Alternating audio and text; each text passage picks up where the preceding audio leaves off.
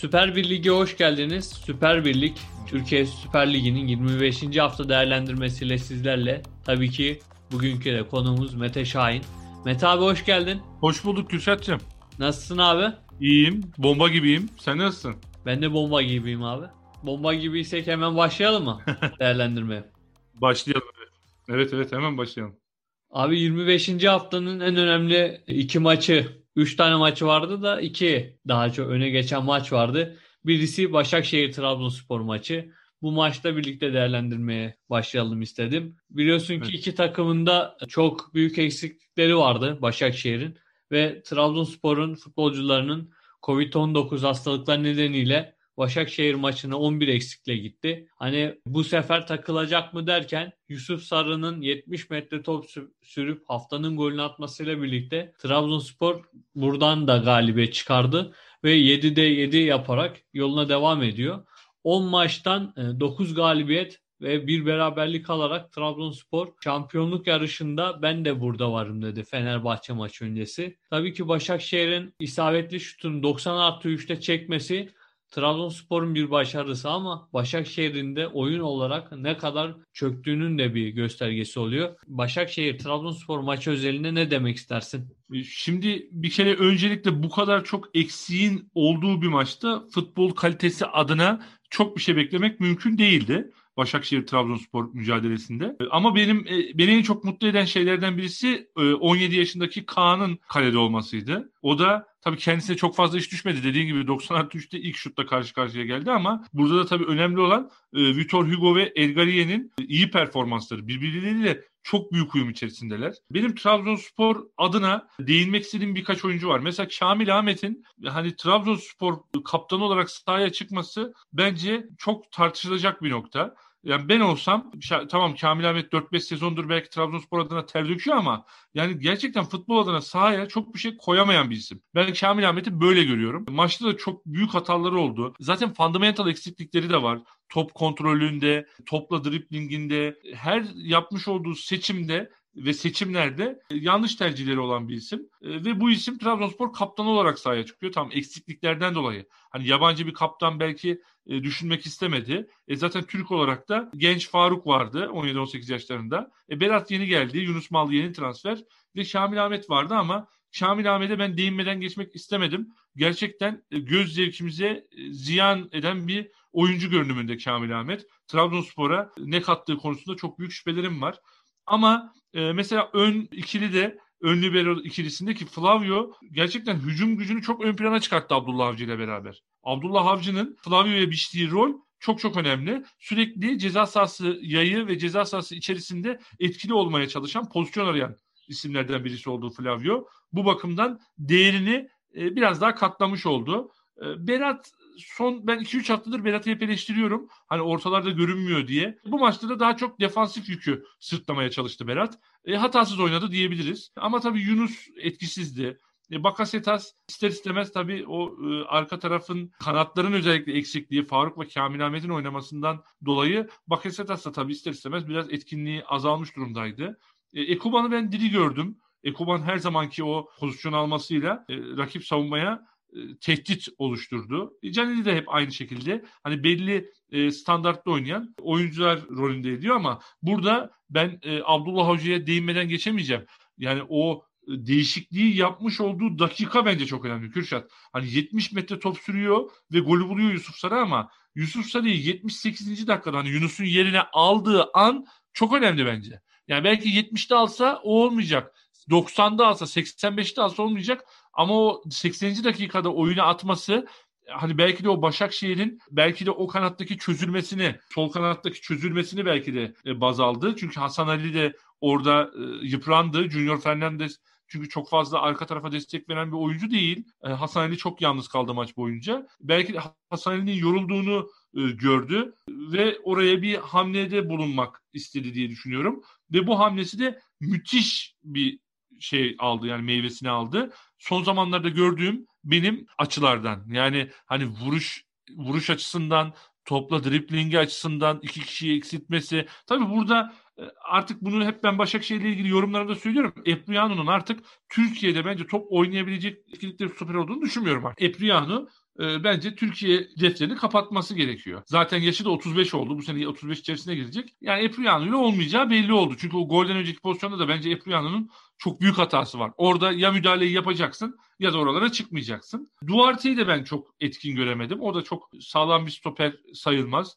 Orada ben Rafael'i çok beğeniyorum. Sabek olarak oynatıyorlar ama değişkenlik gösterebilir. O da çok büyük enerji sarf ediyor. Çok güçlü, kuvvetli bir isim. Enerji kazandırıyor. E, ama onun harici bence daha vasat oyunculardan kurulu. İşte Fenerbahçe'de tutunamamış bir Deniz Türüç var. Mehmet Topal var.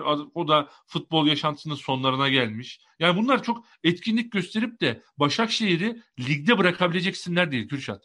Öyle bir sıkıntısı var Başakşehir'in. Başakşehir'in daha genç, dinamik bir kadroya ihtiyacı vardı. Ama tercihleri hep daha nasıl diyeyim sana, daha stabil isimlerden oldu. Mesela Junior Fernandez mesela Alanya'da hani 10 maçta bir maç, hani böyle 8-10 maçta bir maç etkinlik gösteren bir isim. Mesela Junior Fernandez Başakşehir'in transfer politikasına uygun bir transfer değil. Yani çok ilginç bir şey bu. Mesela nasıl aldı? Deniz Türüç mesela Fenerbahçe'de tutunamamış. E, tamam Başakşehir'de iyi bir birkaç maç çıkarttı ama e, yani o vasat vasata doğru yakınlaşmaya başlıyor artık ister istemez. İşte Hasan Ali olsun mesela sol bek transferinde. E şimdi orada bir klişiden mi düşme oldu Kürşat? Klişiden düşme oldu. Yani e, şimdi Arsenal'in sol bekinden Fenerbahçe'de tutunamamış bir sol beke düşüş yapıyorsun. İster istemez Başakşehir'in de benim anladığım kadarıyla buradan bir 0-0'lık beraberlikle çıkmak amacındaydı Aykut Hoca. Ama o da tahmin edemedi tabii Yusuf'un bu denli müthiş bir gol, estetik bir gol atacağını tahmin edemedi. E, ama genel manada Trabzonspor'un son birkaç haftada skoru alayım oyunu, skoru alayım kenara çekileyim mantığı tutuyor. Ama ve lakin bunu tabii programımızın sonunda değerlendireceğiz ama herhalde bu haftada o işe girmeyecektir diye düşünüyorum Fenerbahçe karşısında. Buradan da Alanya Spor ve Galatasaray maçına geçmek istiyorum. Bu da bir benzer Trabzonspor Başakşehir maçı gibi oldu ama daha çok oyun olarak Alanya Spor'un oynadığı Galatasaray'ın kapandığı bir oyunda Galatasaray buradan da 3 puan, değerli bir 3 puan çıkarmayı bildi. Peki Gal Alanya Spor ve Galatasaray maçı özelinde ne demek istersin? Şimdi tabii Galatasaray skoru erken buldu Kürşat. Yani orada tabii Ceddi'nin de o müthiş pası ve Emre Kılınç'ın da son birkaç haftadır çok yükselen bir grafiği var. Bunu değerlendirdiler. Galatasaray'ın bence yapmış olduğu bütün transferler nokta transferlerdir.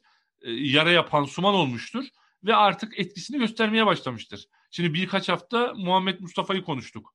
İlk geldiği iki hafta Onyekuru'yu konuştuk. Şu anda Yedlin'i konuşmaya başladık. O da Emre Kılınç'a müthiş bir pas attı diagonal. O da aldı. Tabii ilk pozisyona girmiş olsa daha farklı olur ama dönen topu tamamladı. Ve 18. dakikada mesela öne geçti Galatasaray. Buradan sonra oyunu tutmaya çalıştı. Ama tabii burada da çok zor durumlara düştü. Ben şöyle düşünüyorum. Şimdi Galatasaraylılar müzeye o fotoğrafı koyacaklar. Penaltı noktasının kazılması pozisyonunu Onyekuru ve Markao ile kazmışlardı geçen haftalarda. Hani Muhammed Mustafa rahat bir penaltı atsın diye. Bu fotoğraf onlar için çok önemli. Niye şampiyonluk gelirse bu çok ama mesela şu oyunda şampiyonluk gelmez. Yani Alanya Spor karşısında sen 60 dakika şeyde kalırsan e, hani adım atamayacak durumda, orta sahayı bile geçemeyecek durumda kalırsan ki ikinci yarı istatistiklerine baktığımız zaman zaten bu bize her şeyi söylüyor. İkinci yarı özelinde sırf Alanya Spor'un 19 tane şutu var. Yani bu müthiş bir e, başarıdır onlar için. Ve dediğim gibi hani maçın toplamında da zaten %72 topa sahip olmuş Alanya Spor. Hani bu şey değil hani topu verdim rakibe ben bekledim kontradan gol atacağım diye bir şey yok. Çünkü Galatasaray orta sahayı geçemedi ikinci yarı. Alanya Spor'da da şöyle bir talihsizlik var. Tabii hani gol pozisyonlarında bitirebilecek oyuncuların performansı bence bu hafta düşüktü. Efecan Davidson ikilisi sağda ve solda her zamanki oyunlarını oynadılar. İyilerdi. Ben Salih'i vasat bir futbolcu olarak görüyorum. Ee, belki istatistiki manada çok şeyler veriyor. Belki Türkiye Ligi'nde istatistiksel alanda ilk onda bir futbolcu ama e, yani kilit açıcı bir rolü olduğunu düşünmüyorum. Daha çok defansif açıdan fayda sağlar. Bak Babakar da yani İtalya'daki performansının çok fazla e, yanına yaklaşamıyor. Hani o Fiorentina günleri, e, ikinci ligde İtalya ikinci ligindeki günlerine tabii göre çok daha düşük bir performansı var Babakar'ın da. Şimdi öyle olmamış olsa bu maç ben Alanyaspor'un en az bir gol bulabileceğini düşünüyordum.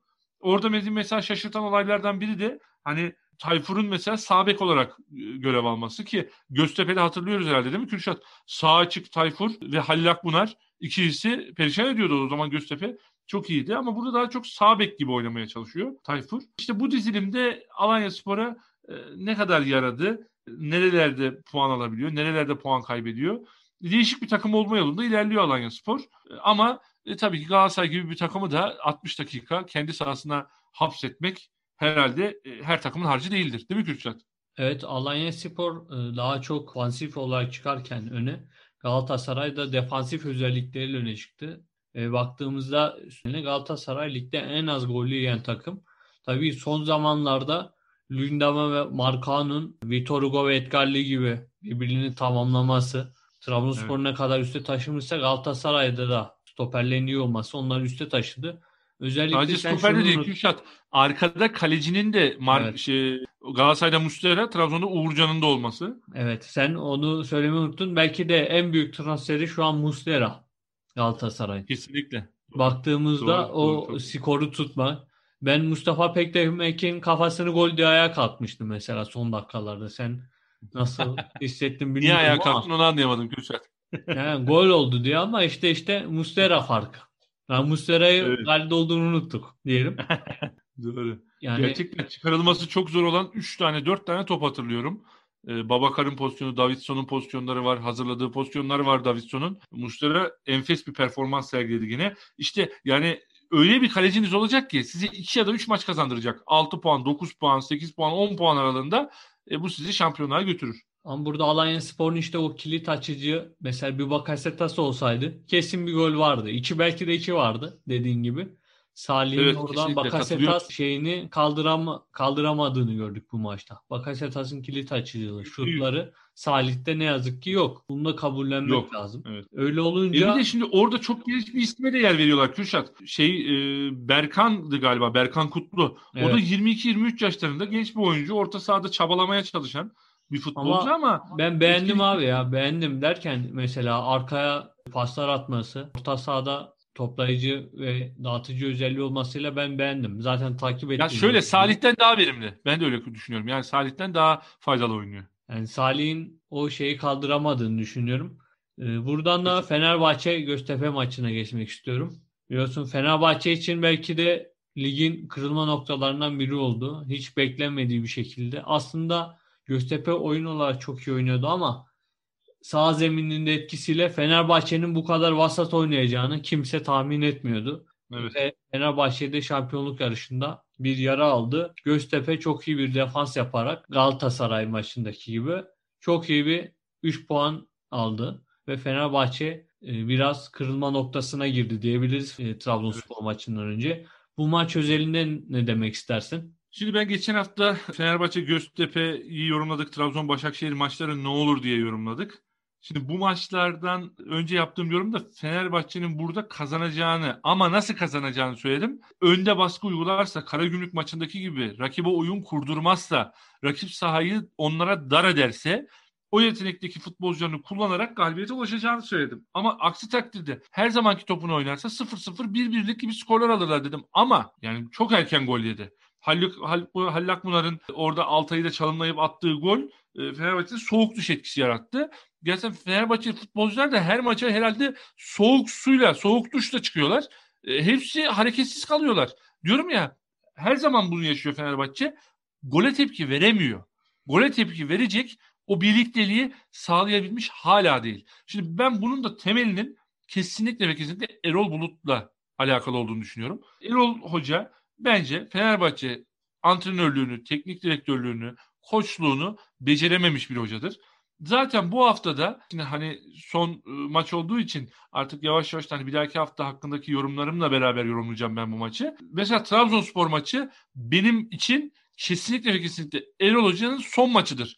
Eğer Erol Hoca Trabzon karşısında bir yenilgi alırsa hele de doğru topu oynamadan hani o Fenerbahçe'ye yakışır topu oynamadan bir mağlubiyet ayrılırsa ben Erol Hoca'nın gönderileceğinden yana benim kararım. Ki zaten basına da yansıyan birkaç hoca ismi var.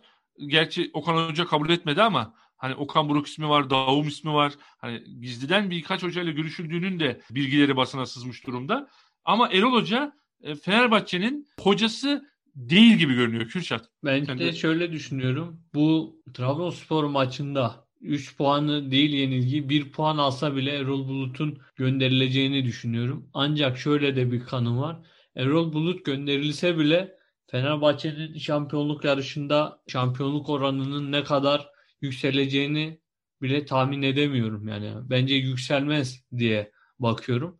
Çünkü futbolda bu zamana kadar gelmişken bir oyun oturtulması lazımdı. Son 13-14 hafta kalırken teknik direktörlük değişimi daha çok kötü bir etki yapabilir diye düşünüyorum. Ama baktığımızda Fenerbahçe'nin o ön baskısını diyorsun ya mesela Fenerbahçe 0-0'ı çok iyi oynayabiliyor. Kendi öne geçtiğinde 1-0 galibiyeti çok iyi oynayabiliyor ama 1-0 geriye düştüğündeki oyunu dediğin gibi hiç bu sene oynamadı. Yani evet. 1-0'dan 2-1 maçı yaptığını hatırlamıyoruz. 1-0... Zaten gene oynamadı Kürşat. Yani o 1-0 yenik duruma düştü gene oynamadı zaten. Maç evet. 9. dakikada bitti. Yani baktığımızda 1-0 öne geçtiğinde bile 2-0 öne geçtiğinde bile hep Kara Gümrük oynadı. Hep Hatay Spor oynadı. Bir Hatay Spor maçını hatırlasan abi. Altay kurtardı. Evet. Kara Gümrük tabii, maçını Altay kurtardı. Ama evet. Trabzon maçına geldiğimizde mesela bu sefer önde baskı Trabzonspor'a yaramayacak. Fenerbahçe bence burada e, daha çok sabreden iki takım da sabredecek ama Fenerbahçe'nin daha çok sabretmesi gerekiyor. Çünkü Trabzonspor'un bir oturmuş oyunu var. Fenerbahçe'ye nazaran. Ha, bak kadrosu Fenerbahçe'den daha iyi değil ama oturmuş oyunu var. Yani 15-20 haftadır Abdullah Avcı ile birlikte bir hafızası oldu. Başakşehir maçında 7 tane oyun eksiğine rağmen yine aynı oynadı. Oyun oynuyor. Şimdi aslında şöyle de bir durum var. Şimdi biz bazı noktalarda e, daha çok mesela ezbere kaçıyoruz. Mesela Fenerbahçe kadrosunun e, hani diyorum ya yıldızlarla dolu falan bir kadro diye hep lanse ediliyor ama şimdi ben sana birkaç soru soracağım. Vakayeme Fenerbahçe'de oynar mı? Oynar. Ekuban oynar mı? Oynar. Hem de Fenerbahçe ihya olur kanatlarıyla birlikte bu ikilisinde. Bakasetas oynar mı? Oy, oynar. E, yani şimdi e, Canini oynar bence. Samatta Tiam'ın yerine Canini'yi koy. Ya onu o kadar acımasız davranmayayım dedim ama şöyle bir şey var. Tiam ve Samat da transferleri Fenerbahçe için bir hüsrandır. Yani ikisi de gerçekten Fenerbahçe'nin forveti olabilecek özelliklere sahip forvetler değil. Yani şimdi Samat da dediler mesela biz hani heyecanlandık. Hani bir forvet geldi. Santrofor değişik tarzda bir adam. Gelecek bize neler gösterecek dedik. Ama ben Samatta'nın bana bir tane maçını söyle Kürşat. Yani 25 hafta oldu. 4-5 haftada Türkiye Kupası 30 maç oldu. 30 maçta bana de ki abi olur mu Samatta'nın şu maçı vardı. Bir maçı hatırlıyorum Karagümrük maçında Kadıköy'de iki tane gol atmıştı. Ondan sonra Samat'ta 30 gol atar dediler. Hiç daha 10 saat gün durdu. Ama evet. Samat'ta da hata yapıldı işte. O milli takım arasına gittiğinde milli takımdan sakat dönmüştü. Bu adam sakat demişlerdi. E, Fenerbahçe oynatınca daha iki işte sakatlığı tekrardan yükseltti ve iki ay sahalarından uzak kaldı. Ondan sonrası yok zaten. Ama ben şöyle Erol Bulut'un çıkaracağı kadro nasıl olacağı, olacağını merak ediyorum. Çünkü biliyorsun her büyük maçta bir tane kesin bombası vardır. Belki o evet. bomba Tiam'ın yerine tekrar Samat'ta olabilir. Caner'in yerine Novak olabilir. Evet. Yani ben Vallahi işte yani şimdi Caner son maçta tabii bir de tepki verdi galiba çıkarken değil mi? Evet. Caner'in şöyle bir şeyi vardı. Eleştiriler ona yönelik. Caner işte sahada biraz hırçınlığı nedeniyle Fenerbahçe'nin liderliğini yapıyor. Mesela bir serbest vuruş pozisyonunda mesela topu alması ne Mesut Özil'e top bırakıyor ne Sosa'ya. Mesela ben bunun çok, çok ilginç. Dikkatim... Benim de dikkatimi çekti. Yani iki pozisyonda üst üste yaptı bunu Caner. Evet ama işte burada şöyle bir yanlışlık var. Fenerbahçe'nin saha içinde bütün yıldızlara rağmen komutanının olmadığını da gösteriyor. Komutan kim? Mesut Özil mi? Sosa mı? Evet. Ya da Caner mi? Şimdi evet. bir de Valencia topu alıyor. Ya Valencia bu ligde 10 sene evet. En iyi 3 frikikçi dediğinde birisi Sosa'dır. Belki Mesut Özil bir bırakması gerekiyor Sosa'nın yanında. Çünkü top evet. kesmeleri, uzaktan şutları. Geçen sene hatırlasana. Burada ama şöyle bir şey var. Kürşat mesela ben burada lafını kesiyorum. Trabzonspor'da Sosa aynı sıkıntıyı Yusuf Yazıcı ile yaşadı hatırlıyor musun? Mesela taraftar nasıl bir tepki koydu? Biz istemiyoruz Sosa defolsun gitsin gibi bir tepki koydu. Çok sert bir tepki koydular. Ve sonra kornerleri ve serbest vuruşları Yusuf Yazıcı kullanmaya başladı ve o sezon Yusuf Yazıcı 7-8 tane asist yaptı. Evet ama şöyle işte orada sahanın yani duran topların liderini bir hoca belirledi. Burada dediğim şekilde hocanın belirlemesi lazım. Evet. Mesela Sosa liderliği aldıktan sonra ama kimse de Sosa'nın elinden top alamıyordu. Ne Vakame'si ne Yukuba'nın top almıyordu yani. Evet öyle bir durumda o vardı doğru. Belliydi. Yani ama ne yazık ki Trabzonspor'daki liderliğini burada gösteremiyor. Hem oyun olarak e, performans açısından ve hani geçmiş geçmişleri açısından şu an Fenerbahçe'de Sosa'dan iyi olan, iyi durumda olan futbolcular var. İster istemez e, bu da Sosa'nın ikinci, üçüncü plana düşmesine sebep oluyor ama e, burada tabii ki Fenerbahçe'de aslında bir lider olacaksa o da şimdi artık iki haftadır ilk 11'de sahaya çıkıyor. Mesut Özil olacak. Yani Mesut Özil çünkü e, hani dünyanın en prestijli futbolcularından bir tanesi. Ha iyidir, kötüdür, sakat mı geldi, performansı düşük, toparlayabilir mi, toparlayamaz mı? Bunlar ayrı tartışma konuları ama Fenerbahçe'de bir tane lider olacaksa bence bu Mesut Özil olmalıdır diye düşünüyorum. Burada bir de şöyle Gustavo'nun bence eksikliğinden lider eksikliği doğdu diyebiliriz. Bence Mesut Özil'den ziyade bu takımın daha Gustavo'ya liderliğine ihtiyaç var. Son 3-4 maçta göstermiştir ki Gustavo Fenerbahçe'nin her şeyiymiş yani. Defans, defans yapış şekliniz hücuma çıkışınızı belirler. O defanstaki o liderliği çıkışını etkiliyordu Fenerbahçe'nin. Onun Ama işte. Gustavo zaten yani geçmişinde Almanya'da da top oynarken hep aynı şekilde yani o defansı toparlaması ve takımı hücuma kaldıracak doğru pas kanallarını açmasıyla meşhur bir futbolcuydu. Fizik kalitesi çok yüksek, e, pas kanallarını oluşturma becerisi çok yüksek. Ya her türlü özelliği var Gustavo'nun. Agresif bir adam ama hiçbir zaman maçı kötüleştirecek. Hani senin tabirinde çirkef bir oyuncu da değil. Yani Gustavo örnek bir futbolcudur bana göre. Tabii onun bir eksikliği vardı. Herhalde onun da hani dönme durumu var mı Trabzonspor maçına yetişir mi bilmiyorum. Ama yetişirse hani belki o dediğin gibi e, liderlik şeyini belki hani böyle bir şekilde ele alabilir diye düşünüyorum ama. Ee, değerlendirmelerden sonra Beşiktaş Denizli maçını e, beklentileri nelerdir? Ya şöyle şimdi Beşiktaş son 3-4 haftadır ben bunu hep dile getiriyorum. Larin ve Abu Bakar'ın e, tabii 12'şer gol Avrupa'da belki hani bu ikili olarak 24 gol ulaşan çok nadir isimler var, ikililer var. Larin ve Abu Bakar'ın performansı bu maç için çok çok önemli. E, ben e, Beşiktaş'ın tabii saha ve zemin şartlarını da bundan sonra dikkate alarak yorum yapmak gerekiyor Kürşat. Eğer saha ve zemin şartları müsait olursa e, Beşiktaş burada en az 3 gollü bir galibiyet alır. En az. Ben de öyle düşünüyorum. Beşiktaş'ın Denizli karşısında rahat kazanacağını düşünüyorum. Ve keza Galatasaray'ın Erzurum karşısında da rahat bir galibiyet alacağını düşünüyorum. Çünkü hem Beşiktaş hem de Galatasaray Fenerbahçe ve Trabzon'a göre nispeten kolay bir fikstüre giriyor. Galatasaray Erzurum'da maçından beklentileri nelerdir? Şimdi şöyle ben orada seninle e, çelişiyoruz. Şimdi Erzurum Spor'un bence kadrosu kesinlikle Denizli Spor'un kadrosundan çok çok daha iyi. Erzurum Spor son iki sezondur, geçen sene de dahil buna. Hani düşme falan kalkmasa belki çok daha farklı yerlerde olacaktı Erzurum Spor ama Erzurum Spor'un kadrosu bence etkili bir kadro, etkin bir kadro. Ama bunu değerlendirme açısından büyük sıkıntılar yaşıyorlar. Mesela Erzurum Spor'da o ileride oynayan Gomez iyi bir topçu. Cenk Ahmet hızlı pırpır dediğimiz bir topçu. Manuel Da Costa e biliyorsun Başakşehir Trabzonspor geçmişi olan ayakları yere basan bir stoper. E, sol bekleri Sveçlen var. Fena adam değil. Novikovas sol açıkları Litvanyalı o da çok çok iyi bir topçu. Ama ilginç bir şekilde Erzurumspor bunu hani o kadronun hakkını veremiyor. Mesela orada hani ismini belki almadığımız Emrah Başsan var. O da hep asist krallığında adını konuşturur. Oltan Karakullukçu ne zaman oyuna girerse girsin gol bulan ilginç bir santrofor. E yani şimdi e, Erzurumspor'un kadrosu ve oyun kadrosu ve oyun şekli birbiriyle tamamıyla zıt durumda. Ben bir zaman bunu e, Mesut Hoca var değil mi şu an e, Erzurum'un başında? Mesut Hoca sanki bunu değiştirebilir diye düşünüyorum. Ve Galatasaray'ın da e, hem geçen seferki Alanya Spor'un ikinci yarısı, o rezil sahada Kasımpaşa maçının ikinci yarısı felaket top oynadığını düşünüyorum. Ee, Erzurumspor'un buradan bir beraberlik sanki koparabileceğini düşünüyorum ben Kürşat bu hafta.